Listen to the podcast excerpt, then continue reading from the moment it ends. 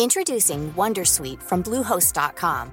Website creation is hard, but now with Bluehost, you can answer a few simple questions about your business and get a unique WordPress website or store right away.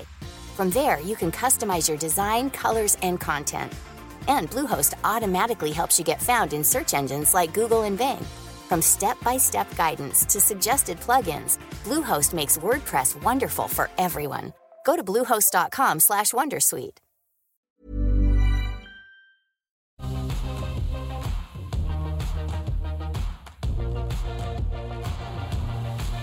Hello everyone, welcome back to AusBiz, Australia's only live streaming business and markets channel. Great to have your company as earnings season gets into full swing. So we're really delighted to uh, have our expert team today. Michael Wayne from Medallion Financial. Michael, good to see you. Good to be um, here. And Andrew Page from Strawman.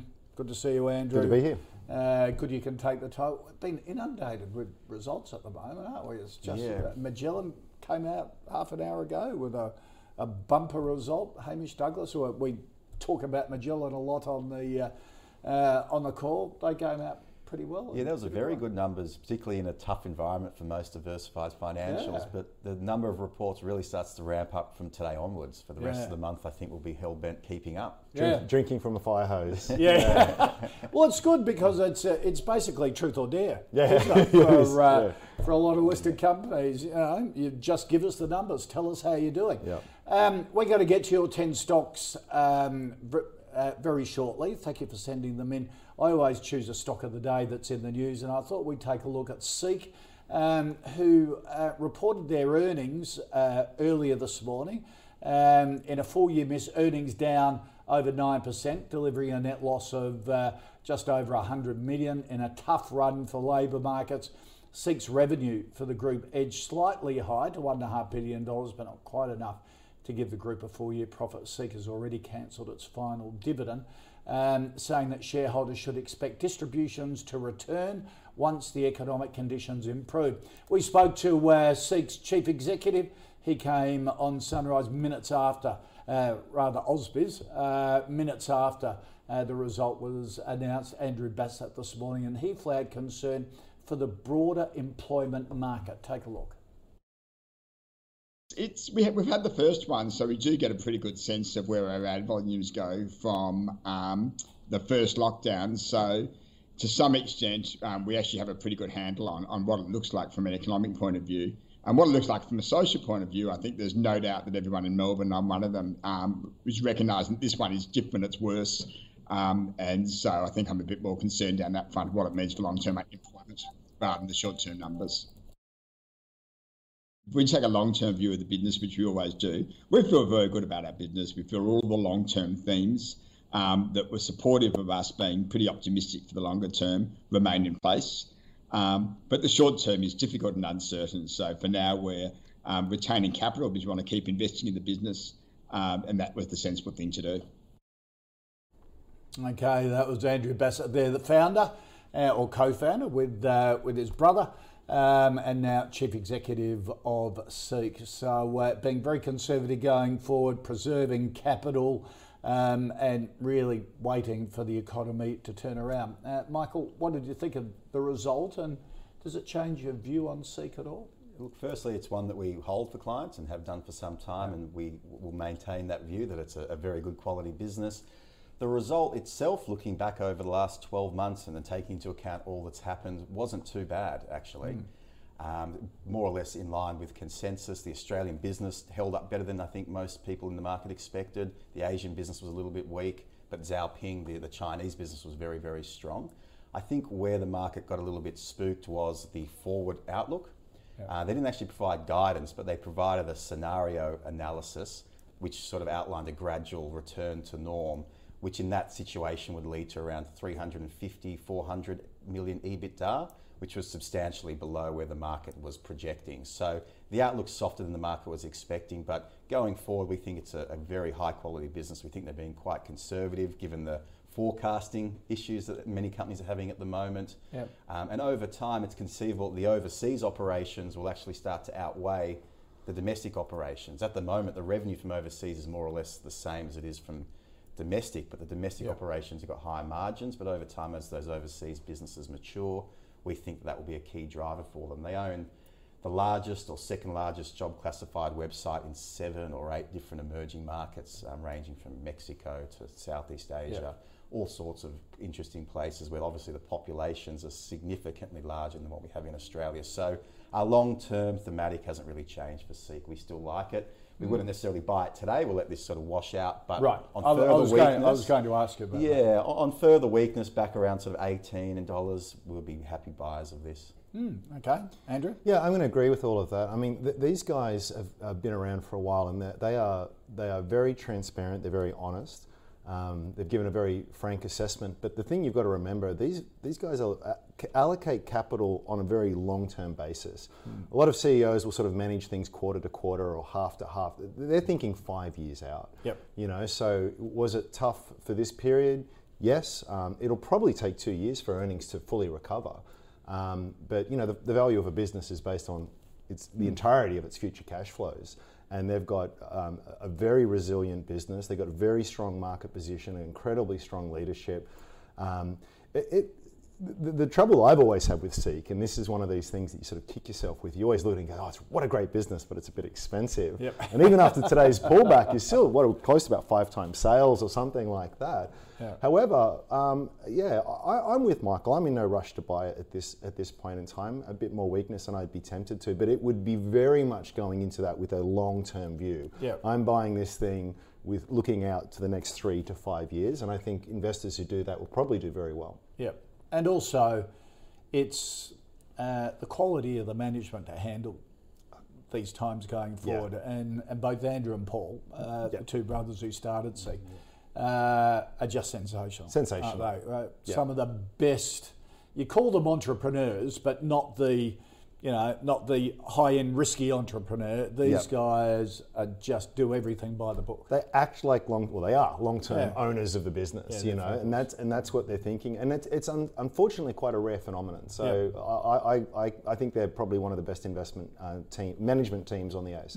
Mm, okay, high praise there, uh, and let's hope. Um, oh, is football teams doing all right? Andrew Bassat, of course, the. Uh, Uh, the president of the St Kilda Football Club, and uh, they're going through a resurgence this year as well. So uh, hopefully meet them in the finals. Um, let's get into your stocks now. Uh, thank you for sending them through. First one, uh, Michael from Gavin. Um, he wants a view on, on one of our second tier banks, Bendigo and Adelaide Bank. Yeah, so look, obviously very tough environment for all banks at the moment, um, as the C B A results today reflect. Particularly being a second-tier regional bank, I think it's even a more challenging environment. We've seen deferrals in the business lending space, um, you know, down ten, fifteen, or up, sorry, up around ten, fifteen percent, which is a substantial number. It's just a very, very difficult environment for, for the banks. The fact is they need to be investing in technology on one hand, to, but on the other hand, they're trying to cut costs. And they've obviously yeah. facing the issues that are coming out of the Royal Commission, where they're struggling to generate non-interest income because of, of some of the fees that they were charging people. Um, so in an environment where it's it's tough to get overseas funding, the second tier banks struggle compared to the large tier banks to get overseas funding. They're relying on deposits.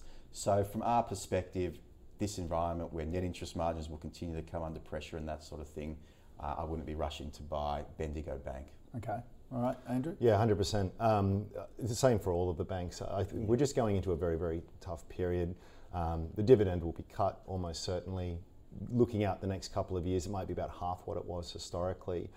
But, you know, interest rates are very low. If, if, you're, look, if you're an income investor really focused on, on dividends, okay, with franking, you might get sort of five to six percent total shareholder return over the next few years. It's not going to shoot the lights mm. out, not nearly attractive enough for me. But if that's sort of, if that's good enough for you, yes. If yeah. it's not, it's not for me. And I would argue for most people, you could do much better elsewhere. I, I would stay away. Th these guys were struggling for a while, even pre-COVID.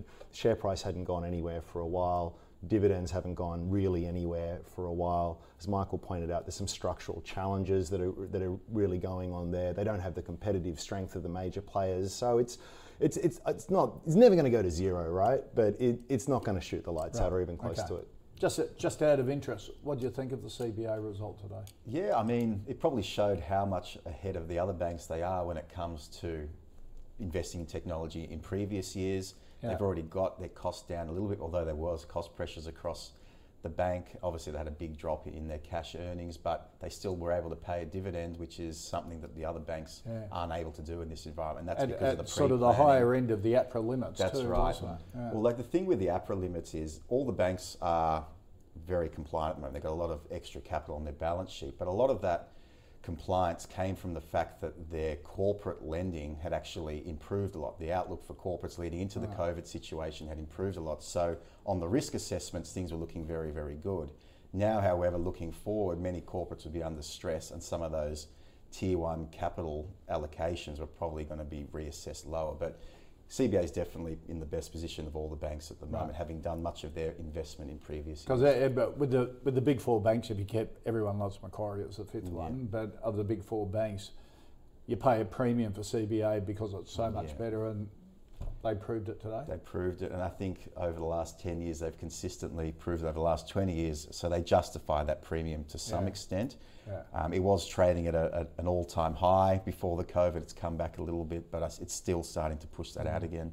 Yeah, I haven't actually looked at the results yet, mm, yeah. but yeah. They, they have. They have. I look at it and think, wow, they've really held up well given mm. the, the environment and the uncertainty that we're going into. Yep. But I've been bearish on the banks for a few yeah. years yeah. now, and, yeah, and, yeah. and I would say justifiably so. They haven't really done anything yeah. for a yeah, while. Yeah. Yeah, yeah. You know, it, it's not a, again. Price matters in this game. Price yeah. is everything in this game, and it's well, they're just regularly called here on the call capital killers by yeah. a lot of the experts on the uh, well, that's what uh, on the teams. Yeah, I mean, going back further though. Wonderful um, uh, wealth winners, is yeah, that the yeah, other name? Yeah, yeah. Um, uh, but but it's just, it's a different environment now. A lot of the drivers that sort of surged them higher sort of between two thousand and two thousand ten aren't there as much anymore, and yeah. I don't think are likely to return for a while. Okay.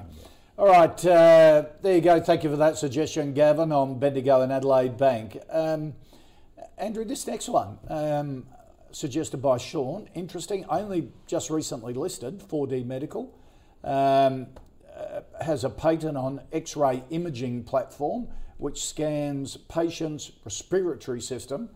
Whenever a company says respiratory, your, your ears prick up, uh, to help improve the ability of doctors to diagnose and manage lung diseases. Um, they had a raise of what, almost sixty million dollars just a, a month or so ago. I wasn't familiar with them, yeah. and I, as I started to have a bit of a look, I, I was sceptical. But the more I read, the more interesting it became, actually. Mm. So what, what they do is they take X-ray images, and they, they've got some um, very clever software that, that generates these four D images, so these, these things, three D images that change over time. Um, it's got a lot of, of these lovely uh, software characteristics. Um, it's very low-cost uh, implementation, right. uh, huge market share.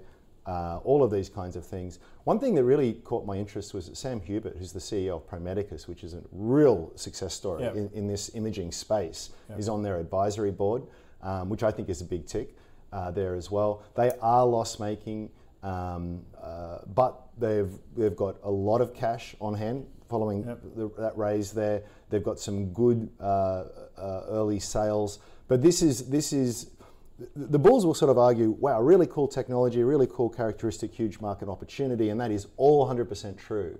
But but this is about execution at this point in time. Yep. And, and for an investor, it's really hard to value uh, at this point because things can change so quickly, mm. for better or for worse. I mean, just based on the numbers that are published, it's on two hundred times sales. It's probably a useless um, measure given where they are. Okay. And, yeah. and ProMedicus had suffered from that kind of um, Uh, criticism as well in the past, but we see see how incredibly yep. well that has gone. So I think I think it's a very interesting business. I would want to see a little bit of more water under the bridge right. before I was to be comfortable with it, but yep. definitely one to keep on the watch list. Okay. Uh, these are the I P Os that you want to be a part of. I think they raised money at seventy-three cents and then came on the boards, and they basically double that now. Yep. Founded in two thousand twelve. Uh, you attach the tag software as a service to you know, med tech, and there you go, that's all you that's need all you these need. days. But yep. it definitely sounds like an interesting business with a very good product, a huge addressable market that they can tap into.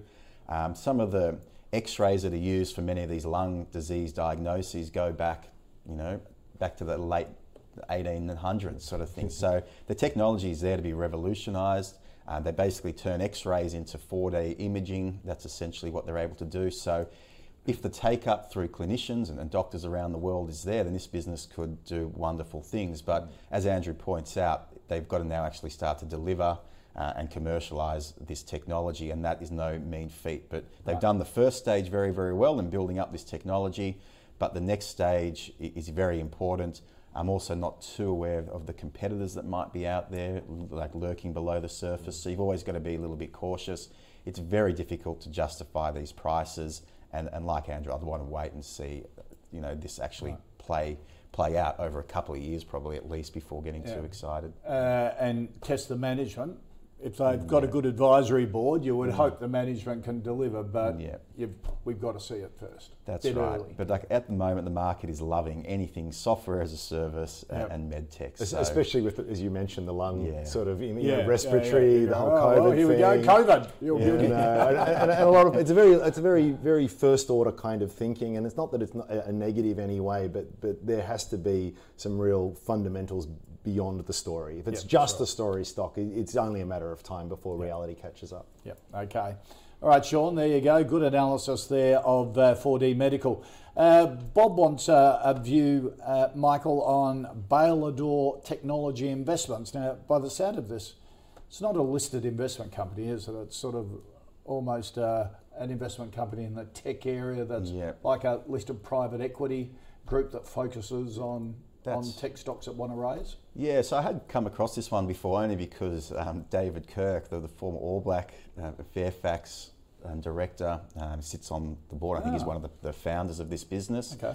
Uh, it's basically a, a listed investment vehicle taking not venture capital or really private equity, because the businesses are a bit more advanced than this. They just haven't necessarily listed as yet.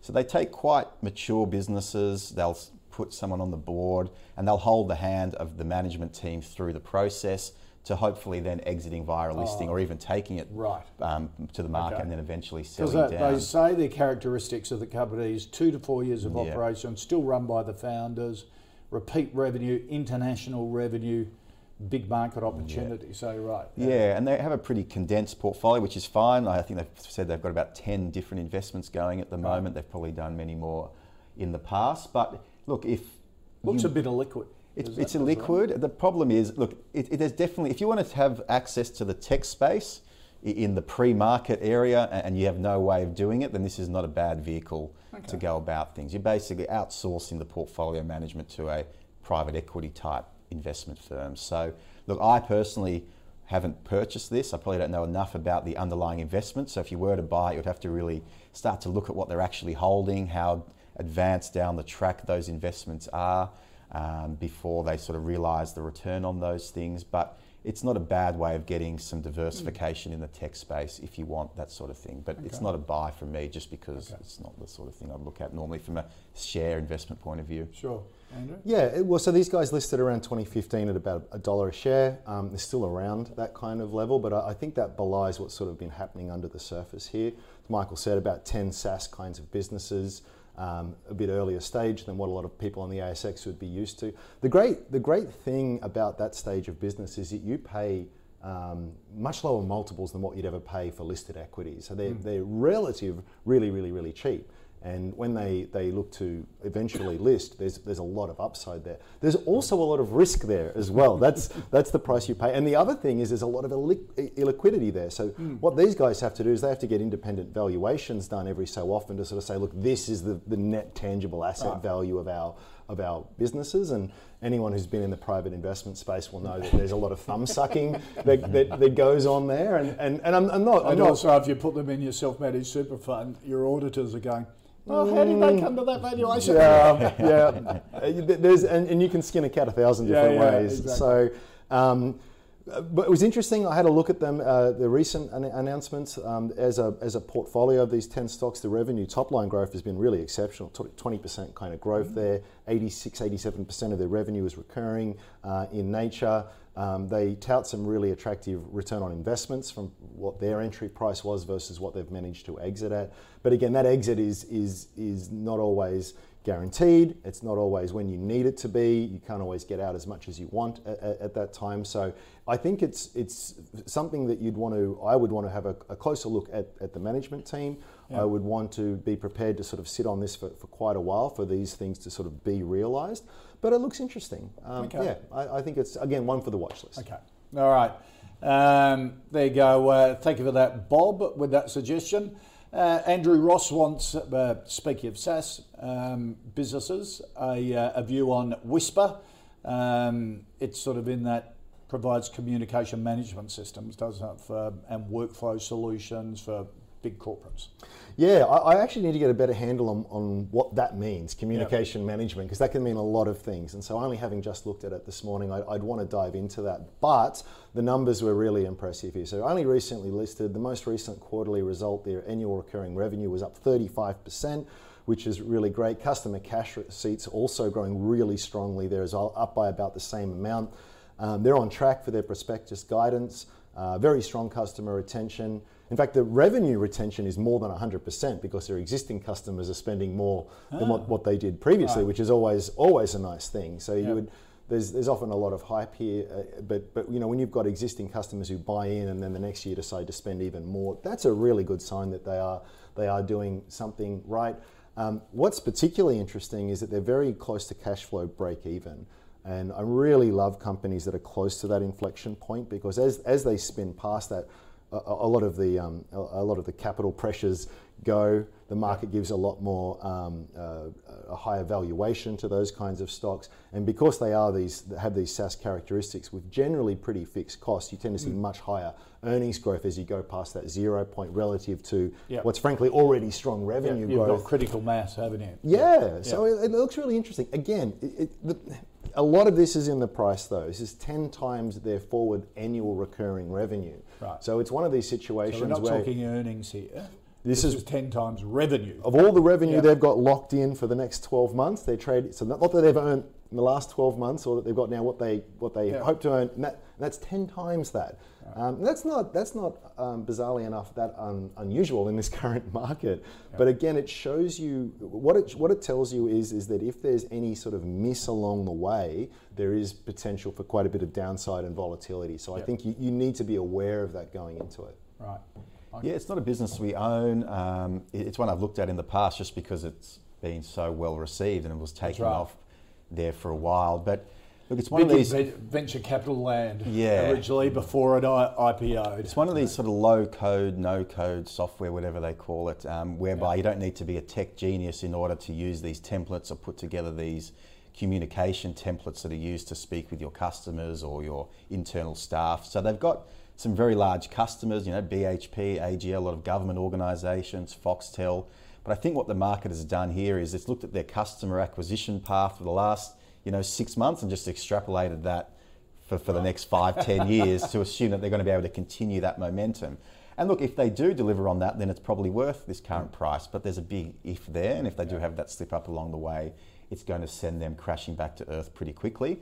But it's got founder-led involvement to some degree, high gross margins, software as a service, high customer retention, all those key metrics that you look for in these SaaS businesses. So there's definitely merit to the underlying business. It's just whether or not the current price today justifies uh, buying it. And, and in our view, it's probably too expensive. Okay, too expensive for, for Whispir there.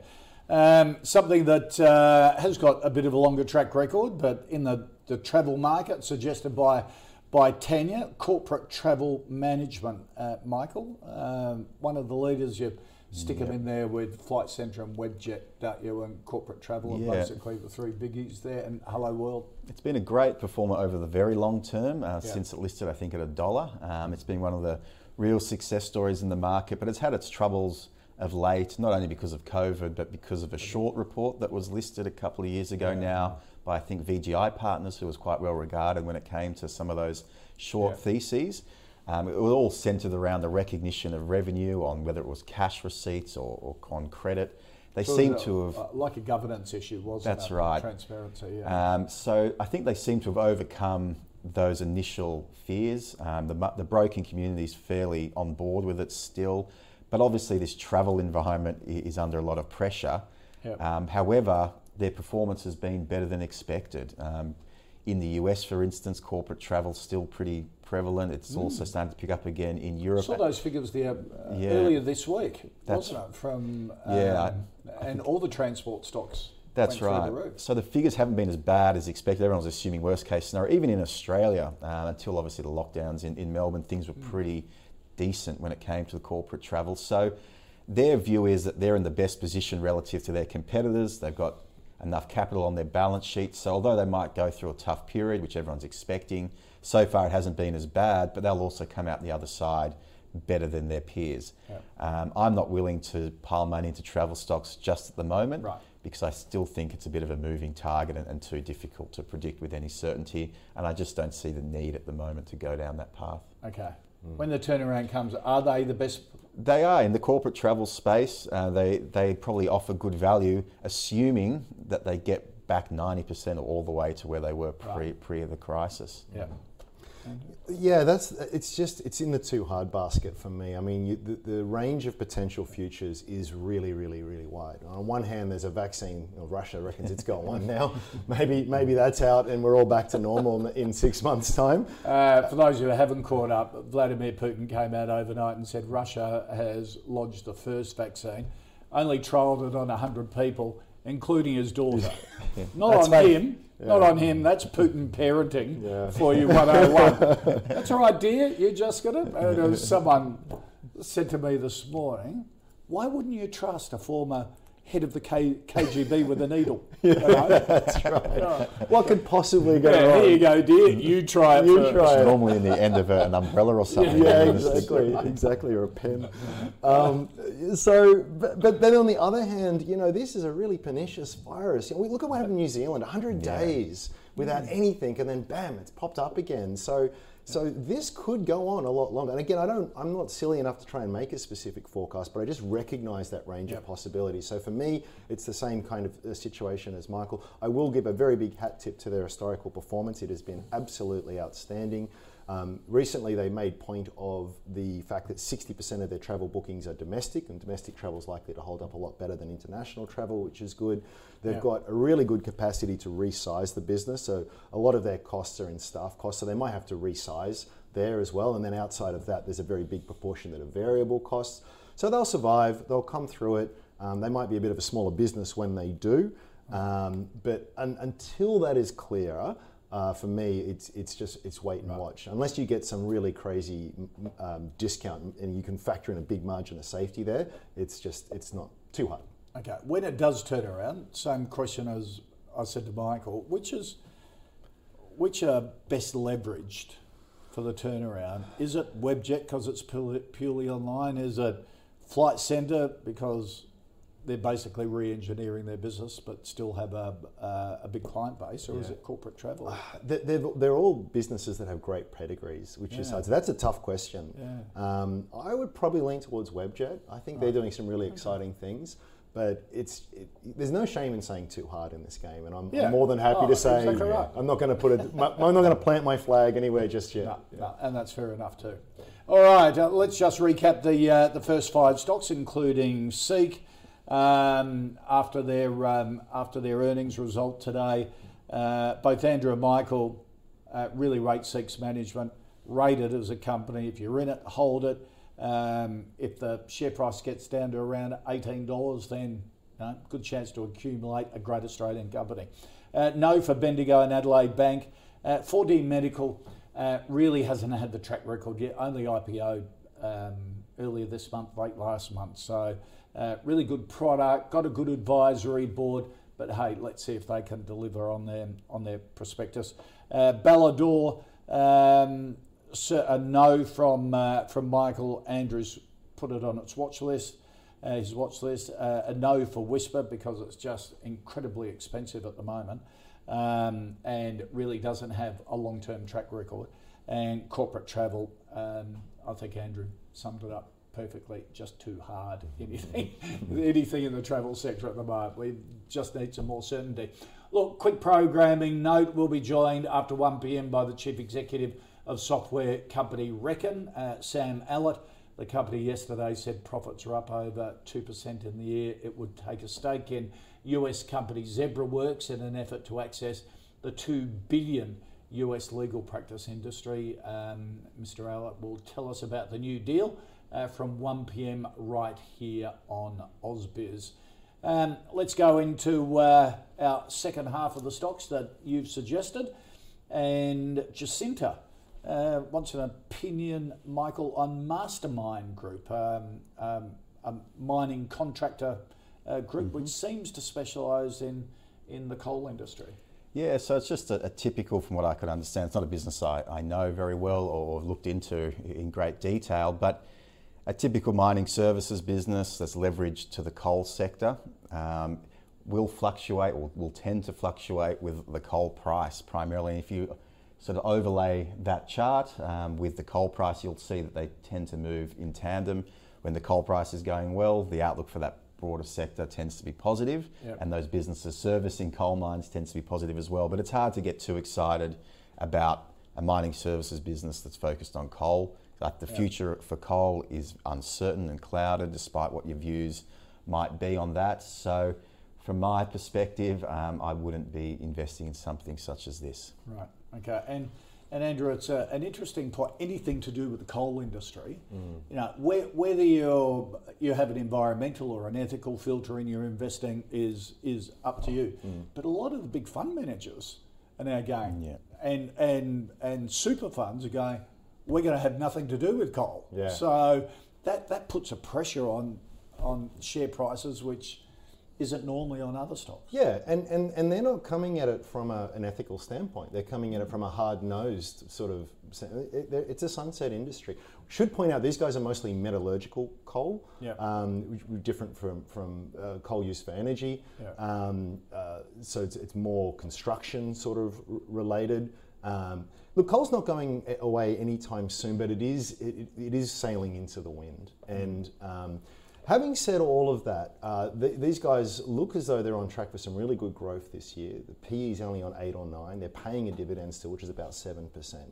The trouble with the, and we've seen this historically with this business and with others in this space, is these these are people businesses. They're services businesses. Yeah. So it's all about utilization of your staff. You don't want a lot of expensive engineers twiddling their thumbs because you just it costs a lot of money.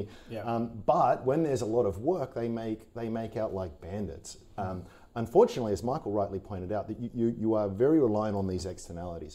What's happening with the coal price? What's happening with your customers? You have no control over that. And when it goes, when it when it doesn't go well, this operating leverage works in reverse, and it can right. be very, very tough. It's it, some would argue, people who know it far better than me might argue, look, this is this is fairly well priced in, um, but it's just not a space that I like to invest in. Okay, all right. So a no for Mastermine. Thank you, Jacinta.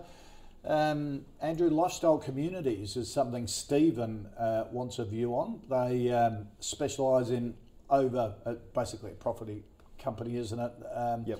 That specialises in over fifties um, living complexes, that sort of stuff. Yeah. Ageing population, the theme immediately says to you, oh, gee, this is a good thematic to be in, but can they deliver?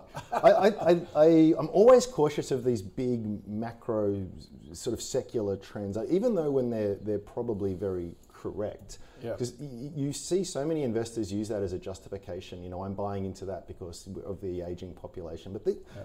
remember, these are trends that play out. It's not going to happen. In, like, there's not going to be a big change in the structure of the population in the next six, twelve, three years, you know, if that is your driver, if that is the core of your investment thesis, by definition, you've got to sort of be in there ten yeah. years sort of plus. So that's, that is the first thing. Um, these guys have a very impressive history of, of, of development of these uh, communities. They tend to recycle their capital pretty well. They've got a good base of recurring revenue. They charge their, their customers um, uh, rent on that. Mm. And they can Uh, flip properties, take that money raised and then buy something else and develop it again. And they've got a very good history of that.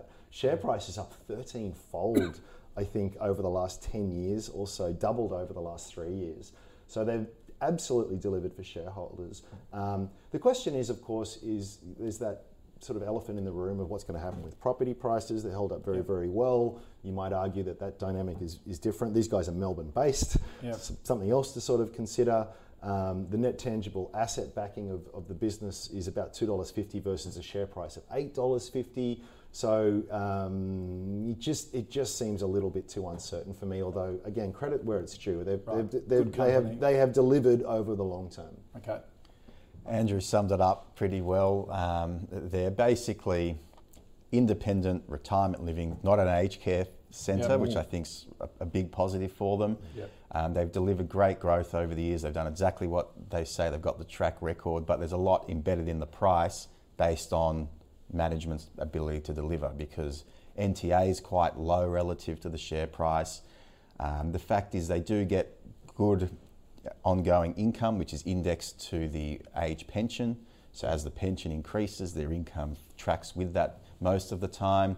Uh, COVID today hasn't really stood in their way. They continue to go out there, um, develop new properties. They've been settling on a number of properties as well. They've acquired they, they do a large. Get really good fees. That's right. They? And if you want to sell a property, you've got to sell it through. The, That's right. So they they get not only the actual land value and the sale of the property, but they get the ongoing rental out of it as well, which is.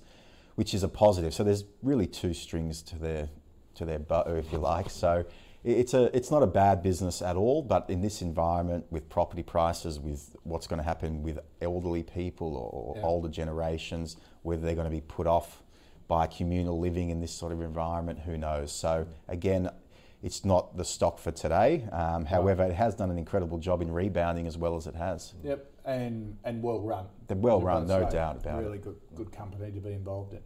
All right, thank you for that, Stephen. Um, now, Michael Ellis uh, wants a view on Crown Resorts, the big uh, accommodation, yep. entertainment, gambling business. Uh, It's building a casino yeah. right next door to us here at Brangaroo Studios. Yeah, so look, this business obviously has streamlined itself in recent years, getting out of the, the Melco casinos. They obviously had the big issues with the the, the um, Chinese gamblers coming into Australia and some of the, what do they call it, some of the sort of gambling tours, I forget the, the technical name for it. Yep. But basically, with the high rollers, with the high rollers they're very dependent now on delivering the uh, Sydney Tower on time and on budget, and, yep. and it looks like they will. So that's a, a big the tick for them too, though, by right? the end of the year. So that is certainly a, a big tick for Crown. Uh, they just need, in many ways, the international tourism market to pick back up, and they yep. need the high rollers to return, and I'm not sure that will happen. So for that reason, yep. it's hard to see them taking off anytime soon yep. without that. They, so, they might they might hang in there and do quite well off their current developments, redoing yep. some of their existing casinos, but without that extra kick of the overseas right. gambits coming in, then it's going to be difficult for them to really charge as a share price. Because yeah, it is like a tourism business. That's right. It? And it's a, the gambling tourists and usually the overseas ones, the high yeah. rollers, that's where you make your biggest margin. That's right. That's the margin. Domestic. Yeah. Otherwise, it's just a property developer, right. which is okay, but you're never going to get the excess high returns that a lot of the investors would be hoping for with an investment in Crown. Mm. Andrew? Yeah, um, again, when's this international tourism market coming back? Mm. What does that kind of look like? Uh, it, it is very tricky. I would say historically, you know, earnings growth has been pretty unimpressive. Uh, E P S, uh, per share earnings, below where it was back in two thousand twelve. The return on equity that they have has consistently been below ten. There's some issues around that, as Michael alluded to. Um, you know, shares have been going sideways even pre-COVID for five years as well. Yeah. Um, they're going to see a big drop in earnings this year. I think the forecast is for sixty-five percent. And then you look at some of the consensus numbers going out to F Y twenty-two, and it's still below where they were last year. And and uh, on a multiple basis, they're, they're trading at, at eighteen times the guidance for F Y twenty-two. So layer that in with all the uncertainty and the bit of the the, the, the not so great track record, and it's just, it's, it's not enough to tempt me. Yeah. Um, and also, casinos attract a lot of attention, don't they? Do. They from regulators, yep. from governments, yep. uh, from authorities. Because, as they should. Yeah, yeah, you know, the whole money laundering yeah. issue. And they don't have the greatest reputation no, as, no, as an industry. No, yeah. no, no, no. But Crown's been smart that they've sort of built complexes that are basically entertainment right. venues as well, aren't yeah. they? That they're just not a straight casino. You've, That's right. Look, when, when when casinos run well, it's a license to print money, yeah, right? Like, so. It's a mathematical inevitability that you're going to make money over time. Yeah. The, the odds are in their yeah. favour. Never bet against the house is the old saying. Yeah. So, but but there is a whole bunch of other considerations on, on all of so that. So you'd put Star in that as well, I suppose. I, I'd prefer probably Crown over Star, um, right. just in terms of the quality of their assets and the fact that they aren't as reliant entirely on casinos. Like, for instance, the tower that they're building here in Brangaroo, um, the economics of it isn't dependent necessarily one hundred percent on the casino. Yes, they yeah. would love that casino to be it's operating. It's a small casino. It's a small it? casino, but it can stand on its own two feet as a residential tower and hotel. Um, and they've got very good quality assets relative to Star, yeah. in my view, who are looking to do a bit of catch-up. They're doing some improvement on their Jupiters up in Gold Coast, or recently have. Yeah. They're looking to also get a new hotel built over in Pyrmont there on the existing site. So they've got a few more risky decisions to get through in order to catch up to the position that Crown's in, in yeah. my view. So do you keep them separate to, say, your Tabcorp and Jumbo Interactive and Aristocrat? Mm. You say, okay, you put the casinos to one side and then there's the other gaming, straight gaming. Yeah, I just don't think you lump them all in together. Look, you can lump them all together. You look at them at different businesses because they don't have the same economics or margins as, say, an Aristocrat or a PointsBet or a Jumbo, yeah. which are more sort of reselling something, yeah, um, or, or or and more on software, online, yeah, an online oriented. software oriented ah, business. Yeah. They still That's have an old point. world yeah. physical assets that will need to be redeveloped in ten, fifteen, twenty years to yeah. modernise them, make them fashionable again, et cetera. Mm. So there's an ongoing maintenance component um, and capital management component that needs to occur with Crown's assets relative to a, a yeah. Jumbo or a PointsBet. It's a bit, bit yeah. funny now that you mention it, um, the, the online sort of area. Neither Star or Crown have really no. got into that market. They're doing a little bit, a, yeah, but, it, but not it, major shift. You know, even if it goes incredibly well, it, there's there's the uh, inertia or of the other yeah. side of the business. So it, yeah. it's not going to be dial moving in and of itself. Yeah, um, okay. Yeah. Right. Jumbo's a much better bet for me. Yeah, good discussion. Um, thank you, Alice, for that suggestion on Crown Resorts. Um, now, Andrew, Steve wants a view on Prim- Primero, Primero Group, uh, a big engineering company. Um, based around the world? Yep, it's another, another engineering services company. Uh, half of their revenue is associated with iron ore. Um, they haven't been on the, the bourse for too long, so uh, since late twenty eighteen, I think, is when they listed. Shares down about twenty-five percent um, uh, in that time. You look at their sort of pre-listing results. And they specialise in iron ore. Uh, they've got a, they've got a bit of energy, a bit of infrastructure, oh. but but the lion's share is definitely definitely iron ore. So again, a lot of those comments we said um, earlier about Mastermind, we can we can cut yes. and paste. Very yep. reliant on on those externalities. Um, But you know, I can see I can see why why the viewer is it's caught caught their eye. I mean, revenue growth seems to be attractive, operating profit growth seems to be attractive.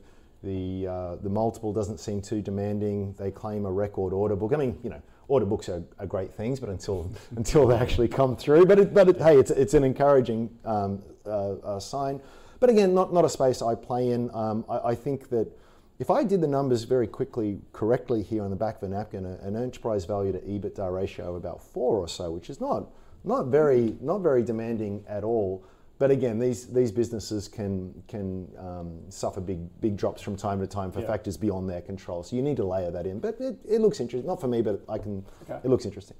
Uh, again, a mining services business, they do. T- look, looking back to the end of the commodity super cycle, last time commodity prices were booming, uh, there are a number of Uh, mining services companies that looked very good on paper, that were doing wonderful things, had great order books. I mean, Forager, uh, not Forager, um, Forge, sorry, Forge, yeah. went belly up. Um, mm. Boart Longyear almost went belly up. So there's a number of these companies that looked really good at the time. Uh, and then you have a couple of blowouts in projects, or the cycle starts to turn and competition heats up and you start to erode margins, and they can get themselves in trouble pretty quickly. Because although the order book can look very good for the next twelve months, it's about replenishing that going forward. And right. if Yeah. commodity prices come under pressure for whatever reason, all of a sudden the amount of work that's out there disappears and you get more people competing over a smaller pie sort of thing. So right. it's it's a, a good business at the moment. They've got some tier one, good quality miners, Rio Tinto, Fortescue Metals, Um, they're building some pretty intricate um, and, and unique things which only they can probably do, or only a few people can do. So there's definitely good traits about this business. What I found interesting, it sounds like they might do a couple of principal investments along the way as well. So they're taking stakes in some up-and-coming miners that might build a project or whatever it may be, yeah. and then hope to realise it down the track, sort of thing. And that's obviously interesting, but it's also fraught with danger yeah. and risk. And I'm, I stand corrected if that's not the case, but from the brief reading I, I did, that's sort of what yeah. my understanding is. So not only are they providing the, the servicing part, but they're taking on a couple of investments too, which was quite interesting. But I'll just be very cautious that these are very cyclical businesses and they can get yeah. caught, pincered in the middle between cost blowouts and, and then their yeah. tier one miners putting pressure on them in terms of costs as well. So what's the market leader in that? So is that this is Monadelphous? Well, there's, there's Monadelphous, yep. there's Worley Parsons, which is more yeah. hydrocarbons and energy um, as well, and they tend to be very, very good. And often these contracts aren't necessarily won on price. If right. you've done it well in the past and you formed a good relationship, delivered on scale and on time, then often you'll continue to win the projects. But there is obviously a place for these smaller companies as well to come in and, and offer their specialised help in certain areas too.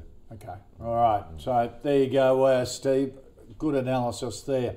Uh, Michael, our final stock suggested by Chris, Kathmandu, the big retailer, yeah. outdoor um, clothing retailer. Yeah, it's been very interesting because although we've been through this tough period, many of these online retailers and many of these retailers in general have actually done quite well. I mean, we've had sort of Nick Scali, we've had J B Hi-Fi. Kathmandu is one of those that's Adidas. Obviously come under a lot of pressure, mm. Mm. but their numbers haven't been too bad. Uh, they've obviously got the Kathmandu brand, you know, the puffer vests and that sort of thing, but they've also got Rip Curl as well. Uh, it's not a business I would ever own. um, I, I re remember going back a couple of years, it's either always too cold or not cold enough, and, and that's influencing the sales, and it's just a hard business to run, and you know, fashions and tastes well, and fads. Look at that, what, three fifty-nine down to a dollar yeah. four. Mm. It's been hit pretty hard, but their actual Imagine. business hasn't been that bad, so yeah. people are just uh, assuming there that you know, it's an absolute disaster. So there could be some value in there if you're a bottom feeder looking for a turnaround story, but the The balance sheet um, and the type of business that it is just doesn't appeal to me, given the constant need to renew and, and re reinvent yourself, which can be difficult over mm. time. Yeah, as a, as a sector, retail is is just, the history of retail is littered with, with stories of failures. You yeah. know, even the ones that sort of have success, they don't necessarily keep it. It's just it's it's the nature of the of the game yeah. there. So it, it is it is very very very hard.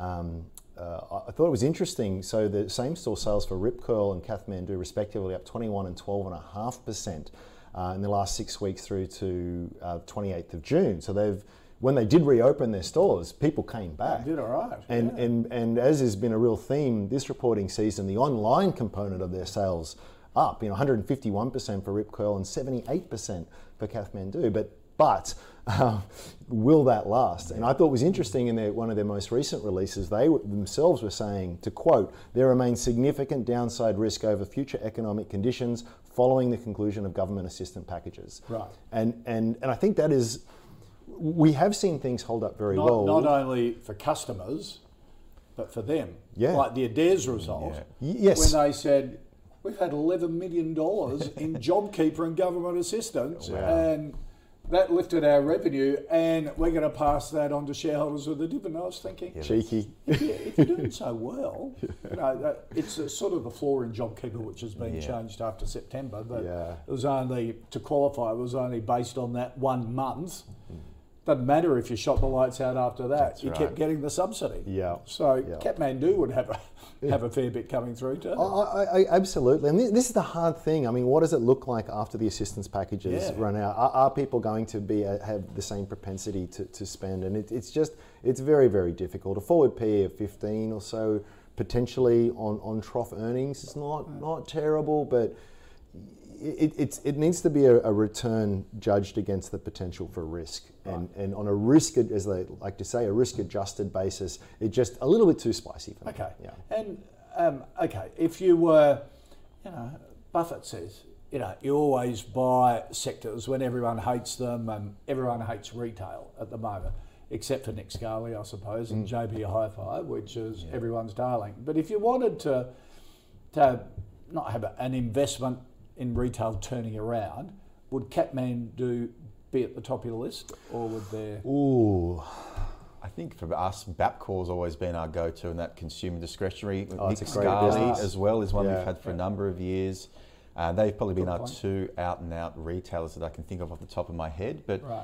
again, there's defensive qualities to Bapcor uh, in the way that their business operates, although it does sell They're in car aftermarket parts, like car parts. Yeah, yeah. Obviously, people need to continually upgrade their, their cars and service their, their cars. Nick Scali, um, some of the clients sold when the housing market started to come off because we always thought that no one will be spending as much money on yep. fitting out their houses if there's less apartment constructions.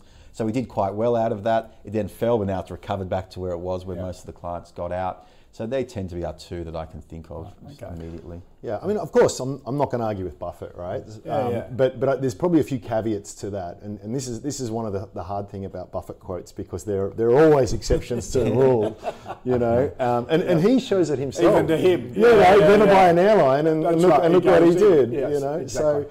So um, I think what you what you really look for in an investor is a business that is undoubtedly experiencing a bit of a, a rough patch, yeah. but, but a rough patch that is very transient. We were talking about Seek at the, yeah. at the top of the hour. Yep. That's a classic example. You know, that that's a business that is absolutely, well, it's had a tough year, it's going to have another tough year, maybe one after that.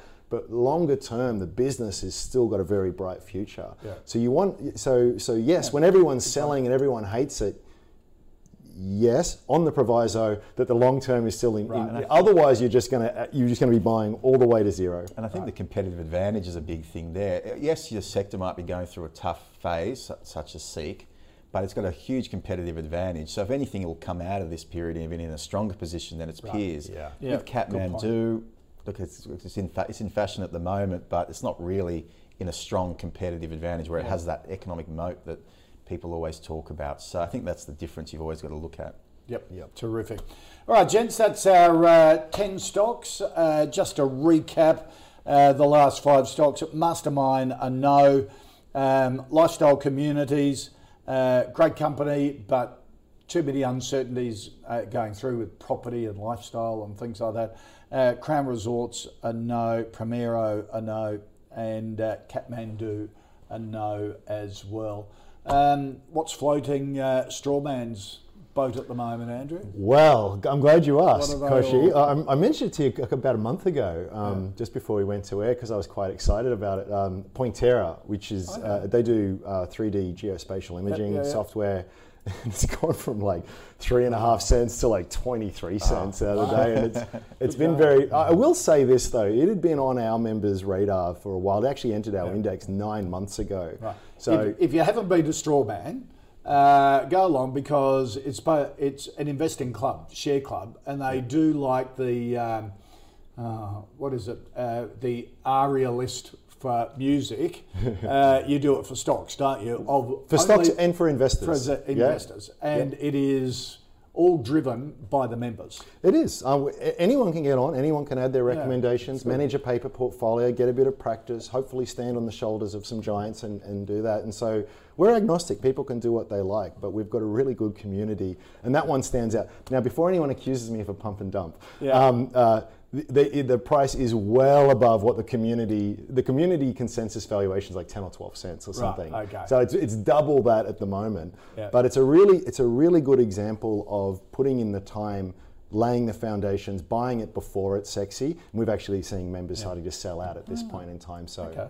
But, but it's done well for us. And Michael, Medallion, uh, what are your clients? Aristocrat's say? Been one that we think's decent value. Um, I think it's run up a bit now, but we continue to like that one long term. For something a bit smaller, Uh, Bet Makers, which basically provides the platform for a lot of the on-course bookmakers, as well as some oh. of the larger um, bookmakers as well. It is something interesting. It, wow, it's, that's interesting. Uh, the, I think the Waterhouse family has a stake in it and has been a big oh. part of it, its growth so far, but they do have a, like a, a, a lot of the large players, PointsBet, mm. um, William Hill, all using that as basically their way of providing odds, but also providing that back-end sort of portal platform support. That's fabulous. All right. Okay, things to think about. Uh, Andrew Page from Strawman. Um, thank you for joining us. Michael Wayne from Medallion Financial. Now, if you want to suggest any stocks to uh, for us to cover here on the call, email them the call at ausbiz dot com dot a u or through Twitter using the handle ausbiz T V. Before we head to a very short break, uh, have you subscribed to our daily C O B podcast, Close of Business podcast, yet? Fantastic rundown of the day in business, finance and startups with Nadine and Scuddy. Uh, subscribe at Apple Podcasts, Spotify or your favourite podcast platform. And join me later when I return at two p m to speak live with Commonwealth Bank Chief Executive Matt Comyn off the back of the bank's full year results. Uh, we will be his first live interview. Looking forward to that. That's from two p m Eastern right here on AusBiz. Uh, time for a short break. Back after that, don't go away.